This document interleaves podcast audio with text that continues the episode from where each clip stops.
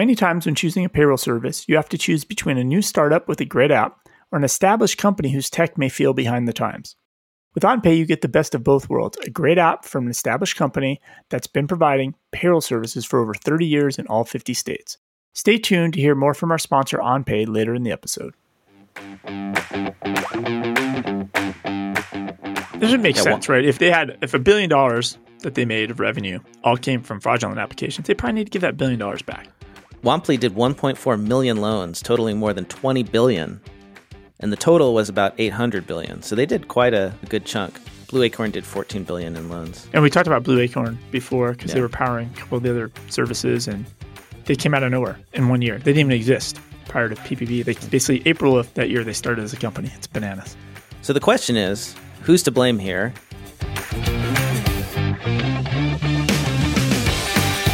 Today is Sunday, November 28th. This is the Cloud Accounting Podcast. I'm Blake Oliver. And I'm David Leary. Happy weekend after Thanksgiving to you, David. Yes. Good, relaxing weekend. Yeah, it was great. We just stayed here, just stayed in paradise in Scottsdale and went out to a restaurant, didn't even cook. I drove to Phoenix. The weather was incredible this weekend. Yeah, it was nice. Did a lot of driving. That's the only problem. Just when you take a trip to Phoenix, you're just doing lots of driving. We drove a lot yesterday to go get my son's second COVID shot. So he's fully vaxxed now. That was the last thing we were really waiting for as a family. Was that's, that so? Yeah. That's it. No Christmas gifts. Like you got your second shot, good to go. well, he, he, got a new iPad, and I, I didn't even wait until Christmas because he's the only kid in his generation so far. Like we're the first of our generation to have kids, so he's like the only grandchild. He's got like a bunch of uncles and aunts and grandparents, and he gets spoiled rotten. Oh yeah, yeah, yeah. I hear you there. We got lots of things to be thankful for this week, right? We got lots and lots and lots of listener feedback. Yes, we got listener messages, uh, some on our, our, CPA evolution topic, some on uh, cloud versus desktop. So we could start there. On cloud versus desktop? Or just yeah. our feedback well, just, just with the listener mail. But the first me- message is an email I got from Peg, who said, Little behind on listening. I use both QuickBooks Online and desktop. Feel like you guys are quite anti desktop. Meanwhile, we are using it not because we are too lazy to learn new things, although definitely an old dog using desktop for 20 plus years, but because online sucks for extensive inventory. Got to give people a break for the things QBO does not handle. So, what say you, David? So, yeah, I'm a little anti desktop. It's very hard to do two things well. So, if you think about even Intuit themselves, there was a while Intuit was trying to build one magic API for QuickBooks Desktop and QuickBooks Online. And there was a time when they kind of put 50% of the resources into QuickBooks Desktop. And QuickBooks Online just kind of sucked. And until they put 90% of the resources into QuickBooks Online, it never really took off. But I've watched the industry, like every third party developer, they're building their app, they're working very, very hard to build their app. And things like QuickBooks Desktop are a distraction there's oh there's too many desktops users and they get pressure to build something and building an integration for quickbooks desktop's harder. It's harder to do tech support. It costs more. It never really works great. It really holds back greatness from a lot of companies because you get distracted by quickbooks desktop. And my argument is same for firms as well right? I think it holds back firms. Your argument is that it holds back the whole profession the whole industry because it distracts our focus and our resources.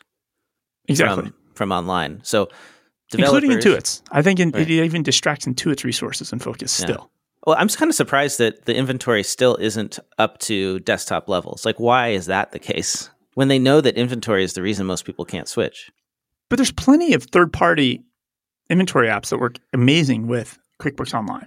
Right. But when you're trying to get people to switch from a single solution that solves all their problems and then you tell them, okay, you can go online, but you have to choose now at least two apps to work together and configure those. Like that's not ideal. But so, I mean, people have been want- running their payroll separately from QuickBooks for millions, millions, and millions of businesses run their payroll separate from QuickBooks. I don't know. Maybe it's easier to integrate payroll and the GL versus inventory and the GL. There's just a whole lot more complex stuff going on with inventory costing. So that's why it's not as easy to yeah. have two separate systems for it. But you're right. Like, why isn't inventory up to snuff? And yeah, this goes for Xero as well, right? Xero just purchased an inventory product well, to well, hopefully bring that up to snuff.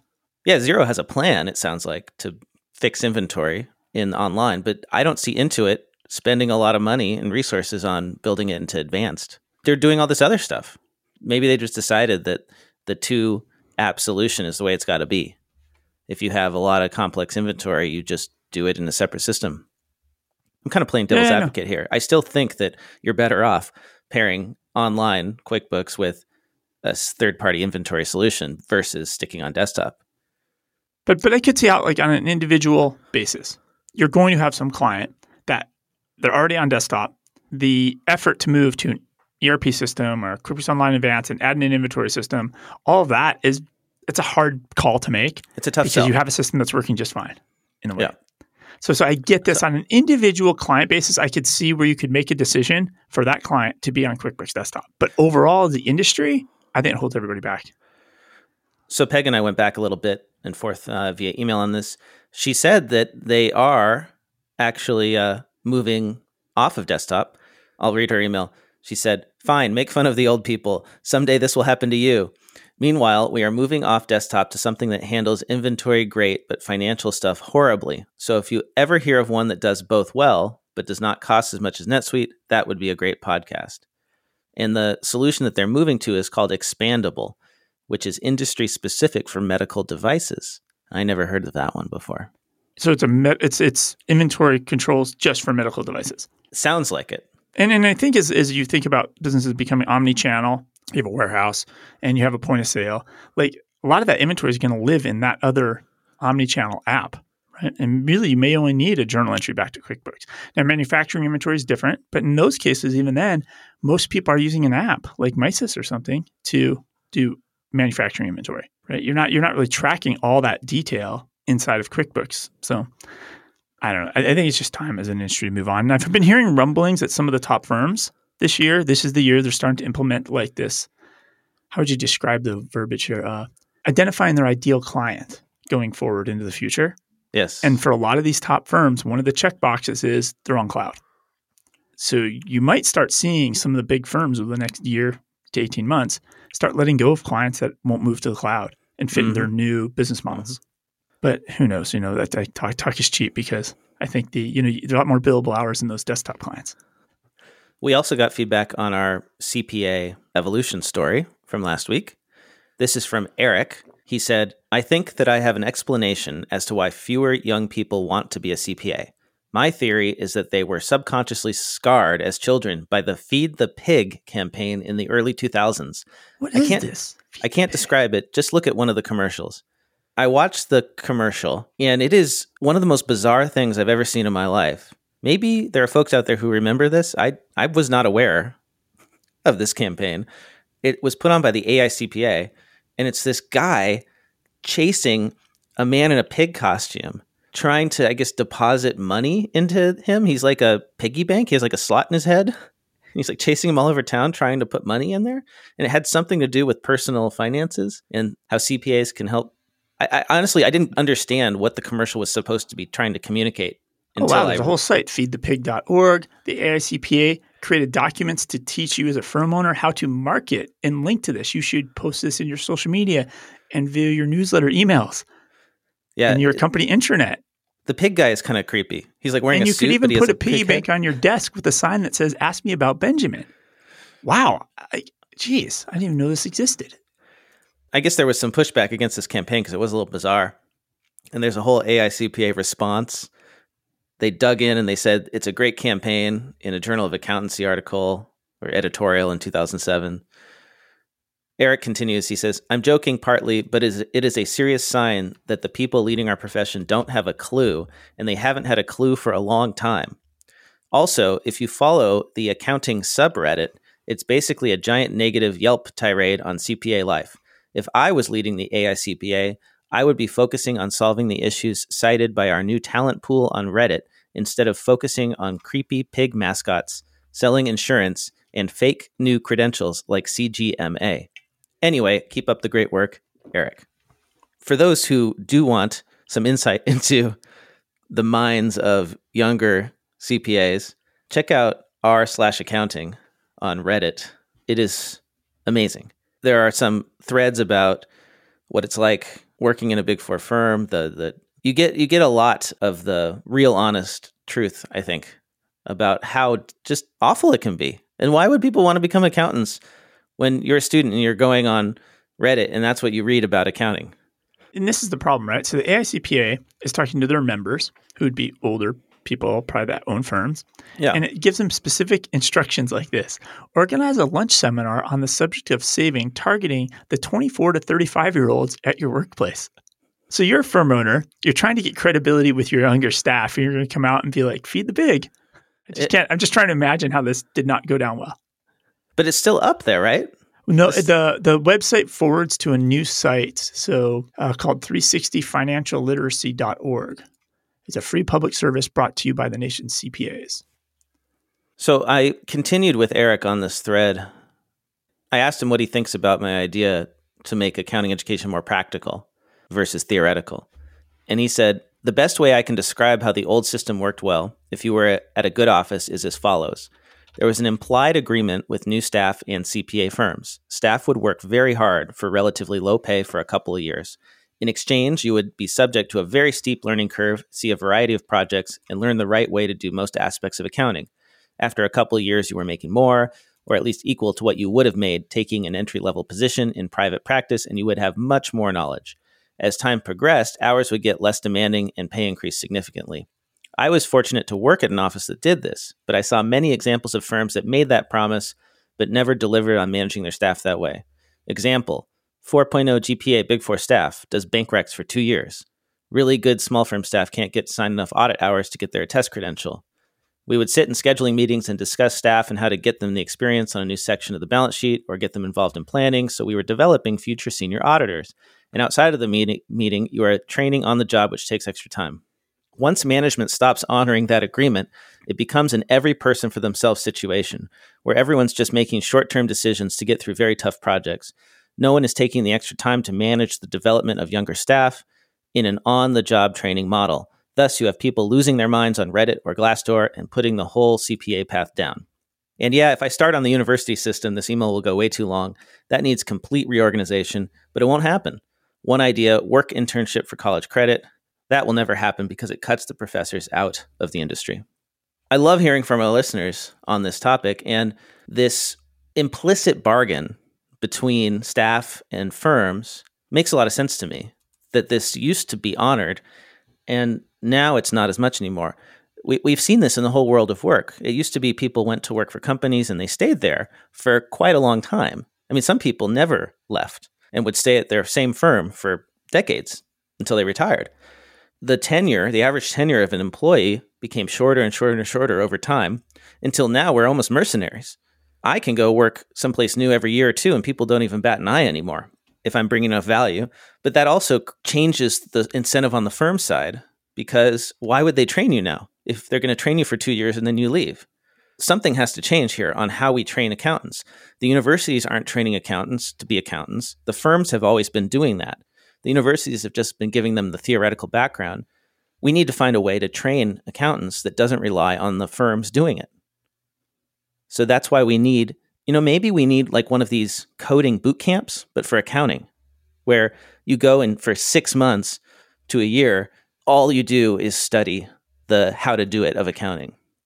Well, you know I mean, what I'm talking about? That's for bookkeepers, right? There, there's a lot of these smaller bookkeeping schools that are out there, and they teach them to do bookkeeping. They teach them bookkeeping. They teach them even how to like start their own bookkeeping practice, and it's all real, real world. It starts with pretty much kind of an accounting 101, but it's like starts with using QuickBooks on like day one. Right. right. And these, these are, don't really you know, exist for the for accountants. It's it's really still professor driven book theory. Exactly. And then learning on the job in a bigger firm or a mid-sized firm.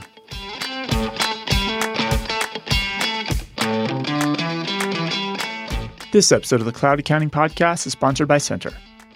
Often, when finance and accounting teams are asked what are some of the biggest challenges they face, You'll hear finding time for analysis and optimization, closing the books on time, and working more efficiently. One of the best ways to overcome those challenges is to lean on technology. Center is next generation expense management software that makes it easy to automate expense tracking and save finance and accounting teams a huge amount of time. Center has the power and flexibility to adapt to your client's way of accounting for expenses. Think unlimited custom fields, projects, client names, classes, locations, and GL integrations like QuickBooks Online, Sage Intacct, and NetSuite, eliminating those Excel pivot table hacks or repeated hours of manual coding. With Center, employees can easily submit expenses and receipts in real time and say goodbye to the monthly expense report. You'll see what has been purchased with Center as it happens, including unsubmitted expenses. You can even create workflows and rules to ensure compliance with company expense policies. To learn more about how Center can help you add more value to your clients, head over to cloudaccountingpodcast.promo slash Center. That is cloudaccountingpodcast.promo forward slash C E N T E R. Center Expense Management. One solution, start to finish.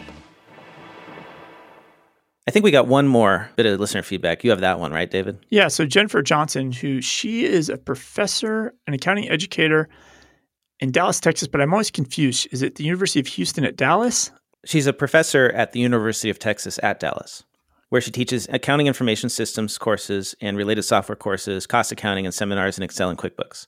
And Jennifer had us do a live show for her class once a couple years ago. We ruined a whole classroom of accountants for the future.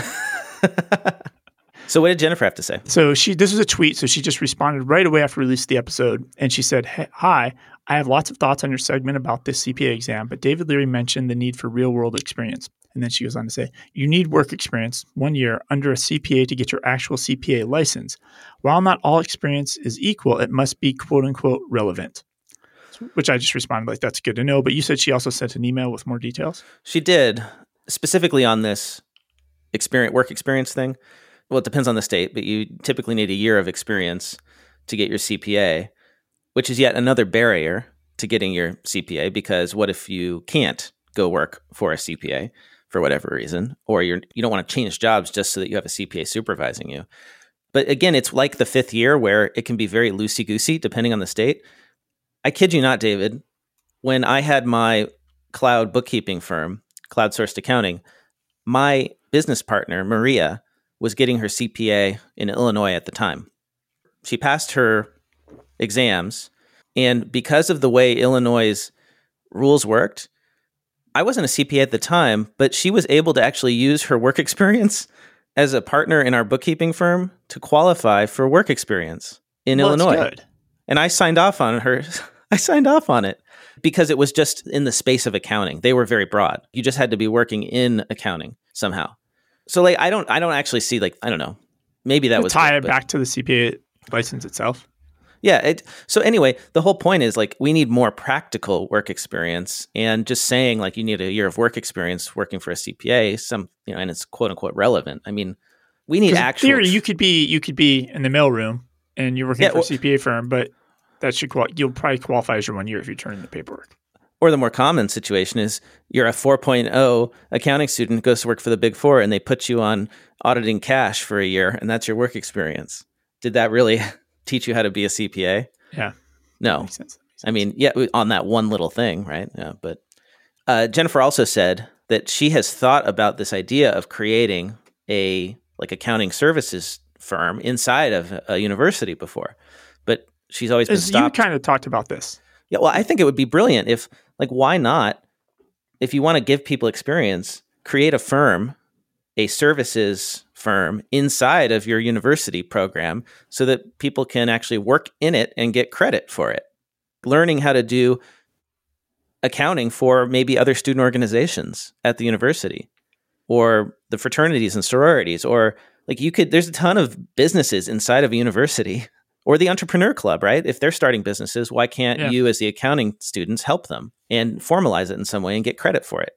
One of the challenges is the logistics of the state board and licensure. Jennifer says the school cannot be a CPA firm, and the state board rules get very particular about what services you can provide and the need to be licensed to provide those services. So, honestly, no one in my school was willing to take the risk. Of course, this is the problem. In academia, nobody wants to take a risk. I think there's ways you could do it, though. I mean, you don't have to be a CPA firm to provide accounting services. Texas is a little stricter. You can't call yourselves accountants, but you could just use some other euphemism. you could do bookkeeping for for the entrepreneur club or the startups that they're starting in the MBA program or whatever they're doing. Convince all the fraternities and sororities to outsource their internal treasury controls to you. You do yeah, you virtual, could you could audit services. you yeah. could do audits without calling them audits. You could practice, you know. I don't know. I really enjoyed all that feedback. Thank you all so much for sharing your thoughts. And if you want to share your thoughts with us, you can send me an email. I'm blake at blakeoliver.com. Or better yet, you can share your thoughts in a voice memo record a voice memo on your phone and email that file to me. And David and I will listen and we will likely play it on the air. And just to tie back into this, I have two job postings because, you know, they kind of pop up now in my feeds. One of them is it's on so, winebusiness.com. I'm not positive of where this position's at, but if I scroll down and I look at the knowledge and experience and skills, they require five years experience in financial leadership position, preferably in the wine industry. They want a BA or BS in finance or accounting, MBA or CPA desired. It's not required, desired. And then they said they want you proficient in Microsoft Office, QuickBooks, Concur, and Dropbox. So they're very specific about the, their app stack and they want you to have experience in that. And this is for a director of finance position. They have another position which you Wait, might want to uh, take, Blake. What industry is that? I'm just curious. Oh, wines. So wine. it's a wine director of finance position, and CPA is not required. Not required, and but the, these specific apps are called out. QuickBooks, Concur, Microsoft Office, Dropbox. Yep. And then there's another one that you might be interested in. It's uh, with Odell Breweries, which is apparently is the 17th largest craft brewer in the United States. Ooh. One of the benefits you get is a weekly beer allotment, which would be nice. Um, they are hiring an assistant controller. And when you get into this, no requirement of CPA listed anywhere. They want experience with ERP software and excellent Microsoft Excel skill sets is required. I feel like if you're a Microsoft Excel genius, that trumps everything. People will take that over any like just show them your Excel skills or your ERP skills. Although that's, that's hard, harder to show off. Odell Brewing Company, odellbrewing.com. You could be the assistant controller, did you say? Assistant controller. I might have to quit the podcast and just go work for a brewery, David. I think I would have a lot of fun. The manufacturing or the the inventory is really interesting for breweries because there's it's a manufacturing business like and there's all these raw materials and the the way that you convert those raw materials into finished goods it's very unique and there's a lot of you and also you have to balance like how much of you, how much of your production do you sell to a distributor to put in grocery stores and you only make like a nickel a can on those versus you sell it in house at your own tap room for six bucks a can and it's all profit, right? And you have to balance yeah, yeah, this yeah. out. Well, and then there's the merchandise and there's like all the other stuff that you can monetize, tours, special gift baskets. I was at all that fun stuff. A brewery here in Tucson, at Dragoon Brewery, last Dragoon? weekend. Oh, I love that. I love Dragoon. And some lady comes in and she's they were there and they left. She came back in and she's like, Yeah, my five year old just asked if he can do his birthday party here. I like that kid. there's good times here. It's all science, right? You could have a science tour. Yeah, there's oh, lots oh, yeah. to do. But the point is, nowhere does it say, I mean, we want you to be a CPA. Right. Yeah. It's no longer the most desirable quality. And I wouldn't be problem. surprised if the because of the labor market they start they start pulling down a bachelor's degree in accounting is required off of these job postings. Yeah. Because they want real work. Yeah. They want real work experience. Well, and what you see is bachelor's or equivalent. Yeah. yeah. So they can get like around that. Yep. Well, okay. Uh, that's all for the listener feedback this week. Thank you, everyone. I give thanks to you, our listeners, for making this show possible. And it's not just me and David talking to each other, although we do enjoy that. We like hearing from our listeners. What is top of mind for you in the news this week, David? What, what in our time remaining, what are we going to talk about? So there's another letter to the IRS. This time it's from the National Society of Accountants. Oh, yes. So they sent a letter to the IRS commissioner and leaders of the Congress's main tax committees asking the IRS to speed up refunds for 2019 and 2020 and communicate better. And Did they specifically uh, say how the IRS should possibly accomplish this? because there's a bunch of people. Uh, it gets into funding, more funding, blah blah blah. They don't have real. It's it's it's more of a bitch letter, but it's also they draw a line in the sand. They pretty much say until the IRS can more efficiently communicate with taxpayers, the NSA, which is the National Society of Accountants, is asking the IRS to stop all automatic collection notices and actions of liens and levies. At least for certain categories that have low compliance risk, until the agency has completed its backlog of unopened, unprocessed mail as yeah. well as provide taxpayers with targeted automatic relief from the underpayment of estimated tax penalties and late penalties for the 2020 tax year. So they're they're not just complaining; they're like really trying to put a line in the sand of like, get your shit together, IRS, and right? stop the machine of notices. Yeah. yeah.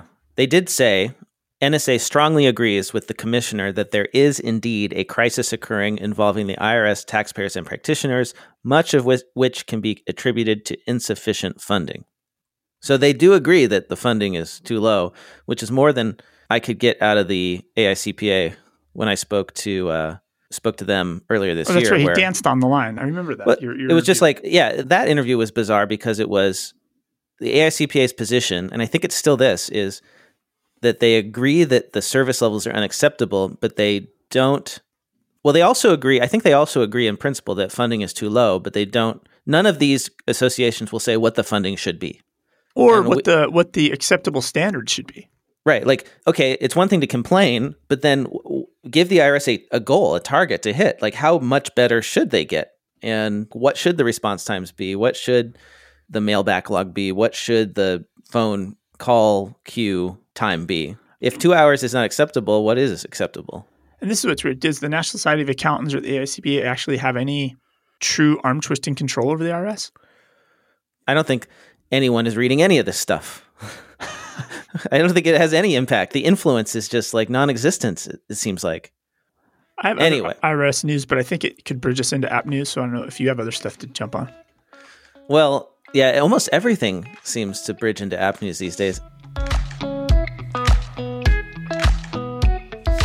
This episode of the Cloud Accounting Podcast is sponsored by OnPay.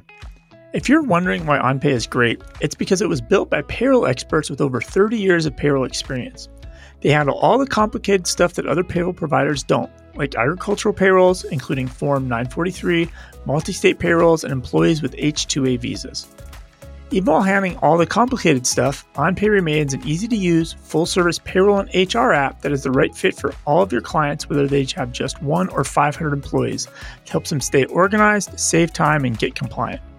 OnPay has flexible and customizable integrations with QuickBooks and Xero, OnPay's partner program offers free payroll for your firm, discounts, and special bonuses for moving clients to OnPay for 2022.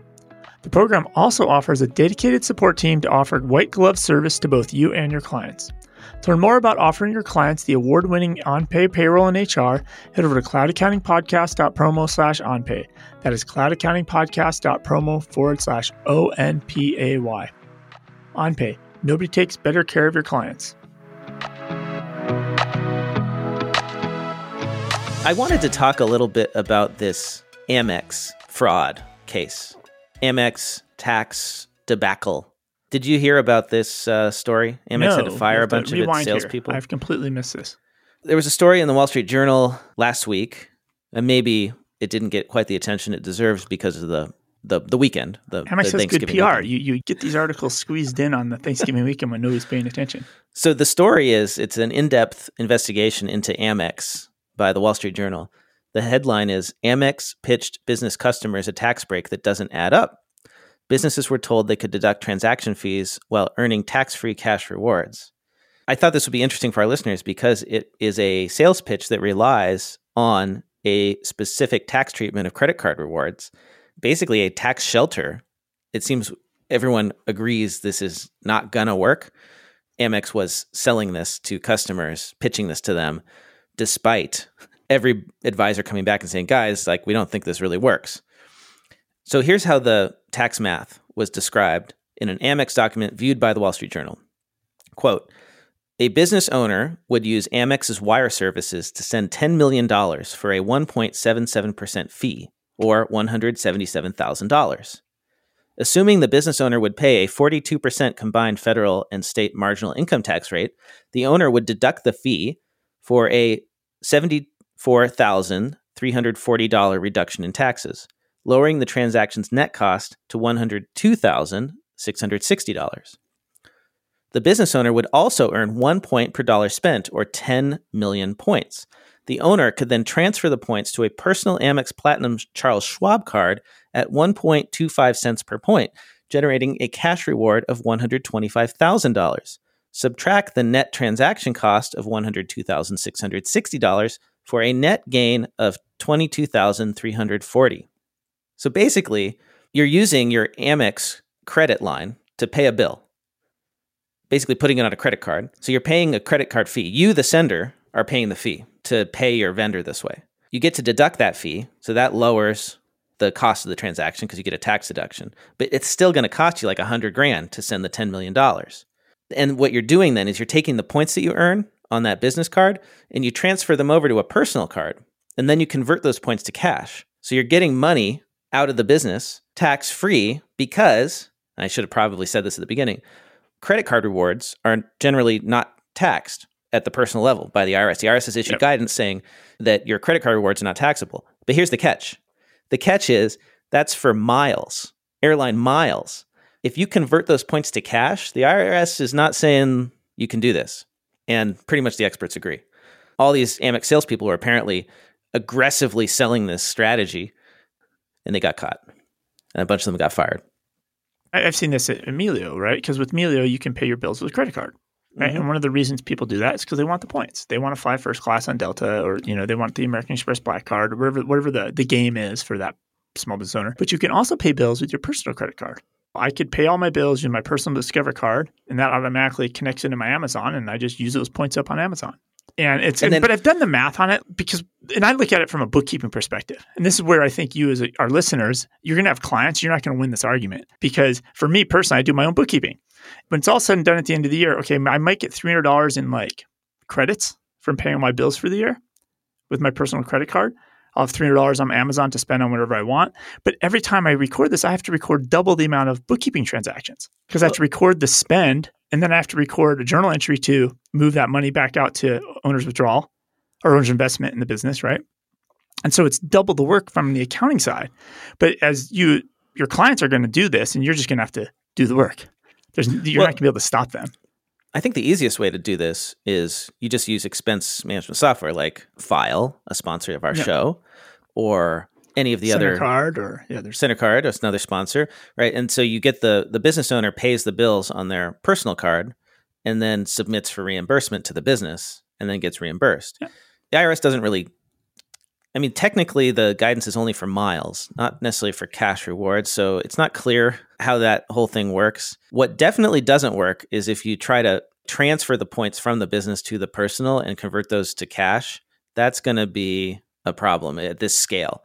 It's it's this whole fuzzy area, right? And it's just another example of the ways, the tricks that we have to shift income and to get tax free income out of the business. I mean, it's kind of crazy. Like if you if you are running most of your bills on your personal credit card and then get reimbursed by the business, you can generate a ridiculous amount of cash rewards like all your ad spend, for instance, going through your personal card and generating cash rewards, miles, all that stuff. I mean, if you're getting one, two percent back on all that, it can add up. I guess this is an example of, you know, the IRS issued this guidance because they just wanted to simplify things for people. And then, of course, somebody goes and takes advantage of it and potentially ruins it for everyone else. Now, hopefully, this doesn't result in us now having to report credit card rewards. Yeah, I was just, just thinking returns, of this. Right? Just like on the tax return, like, there's a little uh, box, the check mark that says I've touched Bitcoin or cryptocurrency. There'd be a checkbox right next to it that says I've redeemed air uh, credit card points. So uh, that was my Amex story, and I guess the fallout of that was let's see how many people lost their jobs as a result. CFO reported on the workers finally getting fired Oh, so so just to make sure I'm following this correctly. So this is kind of like the Wells Fargo model where the management makes decisions and puts pressure on the salespeople. It gives them these guidelines. The salespeople just go out and start executing, and the salespeople lose their jobs.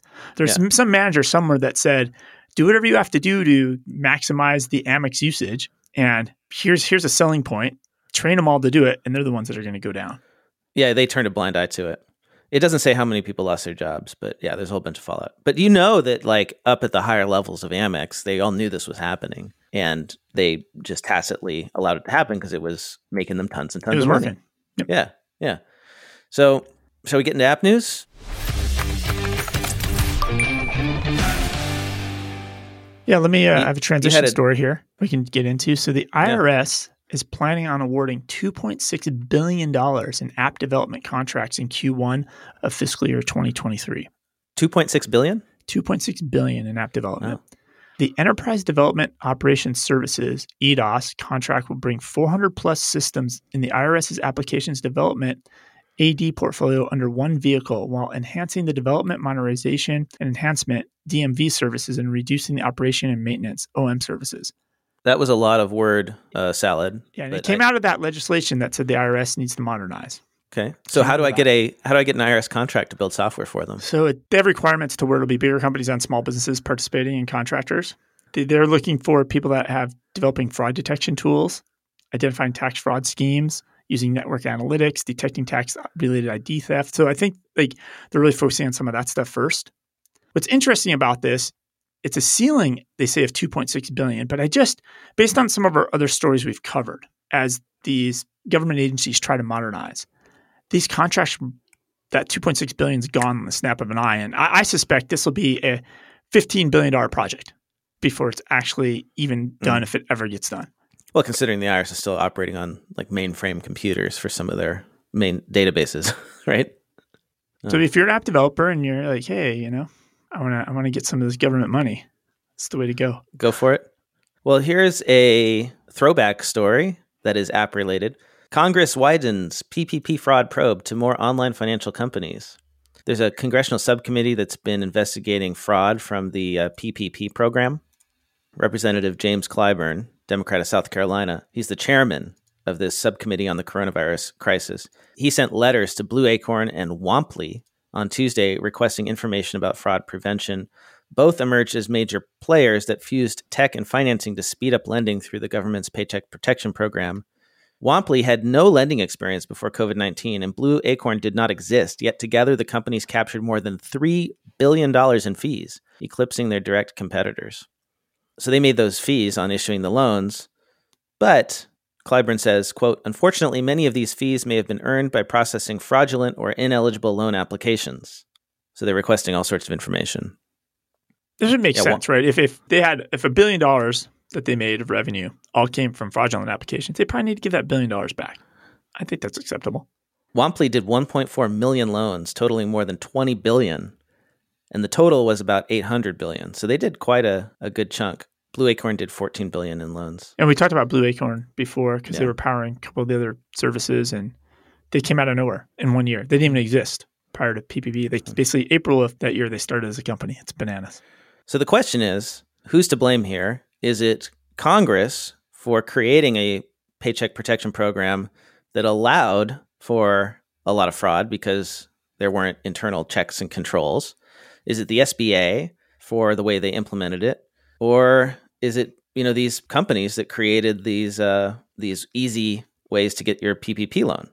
It's hard to lay blame on them when the the banks, the traditional banks weren't loaning to people, so they had no other option. So if these fintechs hadn't cropped up, then who would have loaned to these small businesses? And there was some perfect storm of the opportunity to create. You could create a fraudulent bank account with bank routing numbers on Cash App or something, fake business licenses, push it through mm-hmm. these loans, get the money, goes to a fake bank account, take out the money, it's gone. You never existed. It's like it never happened. It's like the perfect storm of technology hit with the money. You're just bound to have fraud. And, and there's no way that a human being could be reviewing all these applications. Like even if you, like, there, there's just not possible. There are just too many. It's going to be one of those situations where there's no bad guy. There's nobody in a room full of cigar smoke who set this up and stole the money. It's, I suspect that these two smaller companies are going to take it hard. They'll get the blame. They'll get the blame. They're going to take because they're going to have to make a scapegoat or an example from somebody, and they're not going to do it from the big banks. Yeah, the big banks have too much influence. So they're the ones donating money to Congress. What you got? This episode of the Cloud Accounting Podcast is sponsored by Relay Financial. Do your clients use banks that make it harder for you to close the books? Do they make it harder to deliver financial visibility for clients? I'm guessing you said yes to both these questions, and that's because traditional banks aren't designed for your relationships with your small business clients. Thankfully, Relay Financial is. Relay is FDIC insured online banking that makes bookkeeping easy. You can access all your clients in a single portal, enjoy rich direct bank feeds to QuickBooks Online and Xero, automate payables with multi stage approvals, and even spin up a new checking account for clients in seconds right from your browser. To join the thousands of accounting and bookkeeping firms that are standardizing their clients on Relay, check out their partner program at cloudaccountingpodcast.promo slash relay. That is cloudaccountingpodcast.promo forward slash R E L A Y. App news. So there's a B2B spend management startup uh, out of Europe called Payhawk. They just closed 112 million in their Series B. Um, and this is a company card spend management solution. We're seeing lots of these pop up everywhere. They operate currently across 27 countries in Europe. And now with this new round, they do plan on eyeballing the US, Netherlands, France, Australia, and Singapore. Well, you brought up funding, so I'll share my story on the Australian side of things. SimPro has raised 350 million in new funding. That's Wow. according to Reuters. Yeah, Riches are in the niches. what does Simpro do? It's um HVAC field service software. HVAC. So So, I think they, they have a good traction with like solar panel installers, but they yeah they are field service software. Okay, field service management, end to end field service management. They've got job management, project management, asset maintenance, reporting. Features include estimating, quoting, scheduling and dispatch, invoicing and payments. Then they've got their accounting integrations. Wow, $350 million. They didn't provide any details on their valuation in a statement seen by Reuters, but a person familiar with the deal said the latest round would value the company at more than a billion dollars. Well, yeah, I mean, if they're raising 350 million, you'd hope that they're worth at least a billion. They have 200,000 users across Australia, New Zealand, and the United States and the United Kingdom, and they employ 400 people globally. Simpro is the company that bought ClockShark. Did we talk about that? Did we report on that? I didn't know that they had bought ClockShark. Maybe I, I forgot. know this either. This is in the same announcement. Simpro said it bought ClockShark, a US based timesheet and scheduling platform, as well as Australia based job management software provider AroFlo, A R O F L O. Those three platforms altogether are used by more than 17,000 businesses and service 320,000 users. Do they mean by that that they have 17,000 businesses using all three? Interesting. No, it's got to be total together. Well, but Simpro says it has 200,000 users. Okay, yeah, no, these, these are total user counts. So 320,000 users across all three apps. Nice. Uh, the leadership teams of both ClockShark and Aeroflow, or is it Aeroflow or Aeroflow? I don't know. They're going to operate independently after the acquisition. Good, good hidden uh, story in these details. I did not know ClockShark was purchased by them. Yeah, it was kind of buried in that. I didn't even notice until I uh, read that. I was ClockShark's first Twitter follower. Just let you know. You should get some equity for that. So I did not. Yeah, I, I completely missed this. Maybe they didn't tweet it out. I don't understand. Here's an article Six Lessons from Audit Experts Who Adopted AI Early. I've been wondering when would AI and tech, just any tech, cloud, start to impact the audit profession? We kind of almost forgotten about audit these days.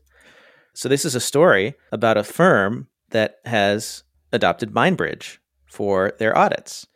The firm is called GRF CPAs and Advisors. They're featured in Journal of Accountancy. Ricardo Trujillo, he's a CPA, CITP. He's talking about in this article how they've adopted uh, MindBridge to add value to their audits. They're using MindBridge for 15% of their audits these days, and they tend to audit not for profits mostly. MindBridge, by the way, is a cloud based platform that analyzes transactions and assigns a risk percentage based on 28 control points within the software. So you connect MindBridge to the general ledger, it pulls in the transactions and then analyzes them all. So the idea is instead of sampling a small set of transactions, you can sample them all, and then MindBridge will do a risk assessment. Now, what's interesting is they're not using MindBridge to reduce the time it takes to audit. They're using it as a value add. They're saying if we use MindBridge, we can help detect fraud. For now, machine learning doesn't necessarily mean a faster or cheaper audit. Instead, they tell clients that it makes for a much more effective audit. It's an interesting way to position it. Do you use AI software to reduce the time it takes to do something? In bookkeeping and CAS, we've generally used technology to save time, allows us to do more effective things. I think eventually that's what's going to happen with audit. But in this case, they're using it as a value add to the client. So we can do a better audit for you. So Sage launched a new platform called their uh, Sage for Accountants. And what I found was interesting about this, essentially, it's going to be a dashboard in your digital hub for accountants to put all your clients on one dashboard across all your Sage products. Right? And this includes some of the new acquisitions, so GoProposal and AutoEntry. And as you march down, you read this article, it looks like this is um because right now, like AutoEntry has its own dashboard, and I suspect GoProposal has its own dashboard. Every single app, Mhm. right, has its own dashboard. And use the accountant bookkeeper, it's a kind of a pain, right? Like, oh, it's time to work with my auto entry clients. I go to do the auto entry dashboard. They're going to really work to make this the starting point. So, regardless of where you start using a Sage product, all accounts can be driven to this one dashboard for that product. So they'll, they'll That's share a dashboard Smart. Yeah, smart. stack of some type. So it's it's pretty interesting. Then along with that, they actually have their Sage Accountant Hub, which is like advice, information, uh, learning topics, uh, marketing support, things like that. but they're it's, it's interesting that they're not this is beyond just a way to get to the sage accounting products but it's going to be all the products are on one dashboard which is actually really smart um, we'll see I, I, can't imagine Xero and intuit don't head that way as well especially intuit with the hmm. 55000 products now they own on the small business side with more and more of us working remotely and looking like it's going to stay that way one of the questions is how do you build strong relationships with colleagues that seems to be one of the number one reasons that managers and business owners are asking people to come back to the office. It's because the argument is we can't build good culture, good relationships when we're on Zoom. There's some good news, though, for folks who like remote working. According to a new survey, it is possible to build relationships with colleagues, strong relationships with colleagues remotely. You just have to work harder at it and it takes longer. This story in the Wall Street Journal talks about this survey and gives you some tips, some strategies for how to build better relationships. The study was done by Slack, by the way, which of course has a strong interest in helping folks work remotely. Although I feel like Slack is one of those tools that gets used everywhere, regardless of whether or not you're in the office or remote. Do you want to know some of these um, some of these tips? I'd love one of them. I'd love to hear. What's that? I'd love you would love to hear. This has okay. been a challenge of my own. Okay, so there are six tips. I'll just do a, like my my favorite ones. So this is the one that's counterintuitive to me. Share sad experiences. People meeting others online for the first time may think they should present a positive self image, but research by Anita Woolley, an associate professor of organizational behavior and theory at the Tepper School of Business at Carnegie Mellon University, indicates that virtual teams can improve their connection and performance by talking about personal sad experiences. In a study, Dr. Woolley and her co authors divided 104 strangers into 52 pairs to work together over video conference. A control group was given six minutes for unstructured conversation. The remaining three groups of pairs were each given six minutes to ask and answer personal questions designed to evoke sad, calm, or neutral moods. After answering the questions, the pairs were given a series of online games that they had to work together to complete. The pairs who were given sad questions, such as, What is an important memory from your childhood that makes you feel sad? demonstrated more connection and performed better at the collaborative tasks than any of the other groups. The pairs that were allowed to chit chat about anything felt happier but didn't perform as well on the collaborative tasks. So, the suggestion here is that remote workers should structure time to disclose meaningful things to one another, even if they're sad, and it makes you work better together. So, this is counterintuitive. We all feel that we need to present this positive image, especially even more when working remotely but that actually is not necessarily true. I guess it makes sense. People work best when they they feel connected to other people and we all have challenges in our lives. We all have sad experiences as well as happy ones and I guess when we share the the difficult ones, the sad ones, it makes us feel more connected to others. I can see that. Yeah. So you want to rattle one through the other five? well, the other ones are a little more standard. Let's see. See the full picture. So learn about your remote teammates' work and life context, understand their family, know who they're like. This is stuff that you should typical, know. Yeah, like yeah, Dale Carnegie stuff. Yeah, post frequent specific status updates. So share frequently and often.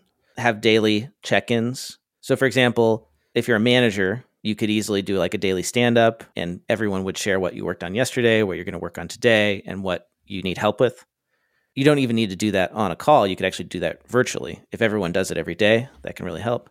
Ask for and give help. Notice nonverbal cues. So if you are doing a lot of meetings in groups, get a big computer screen so that you can see everybody in their square and they're not just this like little tiny icon that you can barely see. So I, the one I thought was interesting that I'd never thought about before or didn't realize was like it's sharing the the sad experiences and actually figuring out how to, to make time for that is important. Of course, I can see a manager totally taking the wrong approach with that and then forcing everyone to share sad experiences about themselves and creating this really awkward meeting. you know, sort of like the virtual equivalent of a trust fall and everyone just hates hates it. So yeah, the, the, yeah. the execution of this I could see. The execution of it is important. So that, I think that's all the time we've got today, David. Uh, you want to share a sad story about yourself sad before story. we go? Um, I'm going to take another business trip. I have to get off the podcast here and pack, and I'm going to New York where the temperature is like 40 degrees. So the sad story is like I have to carry a huge poofy jacket, and I'm that guy because I don't know how to what to do with a big poofy jacket. You got to take it on the plane. Being in Arizona, yeah. right? I don't know what to do with my big poofy jacket. It just sits in a closet. Yes, I now I have to be that guy. I never know what to do with it at restaurants or sit down. Uh, what do you do with it in the plane? I'm just I don't know what to do with a big poofy jacket and gloves and scarves. It's just sad. I, I'm emotionally upset. I don't know. I'm so, I'm very sad that you. I'm sorry for you that you have to go to New York in uh, in what is almost December, end of end of November. I think the temperature is like it goes team. from 30, 30, the lowest 30 and the highs like 41 or something. It's going to be a yeah. fun two days. Well, have enjoy yourself as much as you can.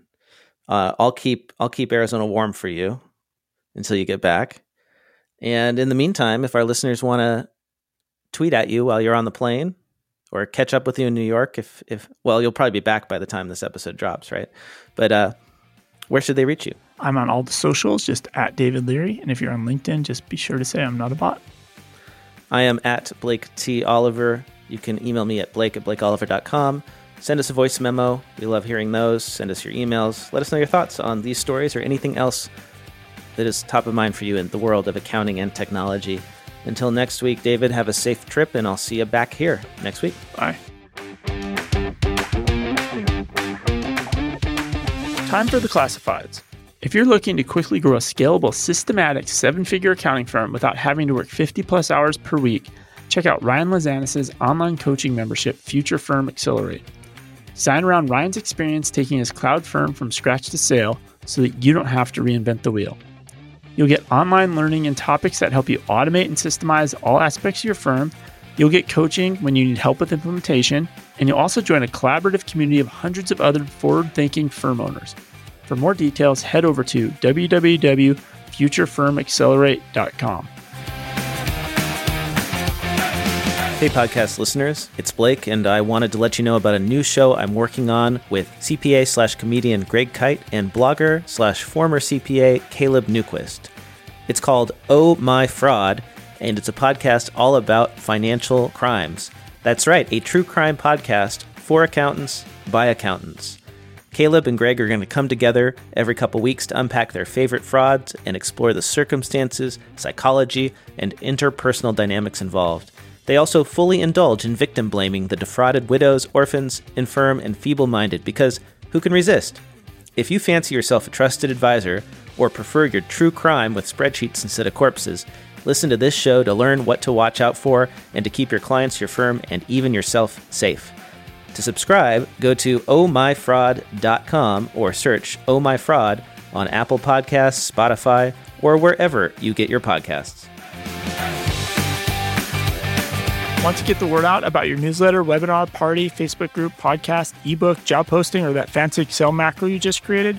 Why not let the listeners of the Cloud Accounting Podcast know by running a classified ad? Hit the show notes for the link to get more info.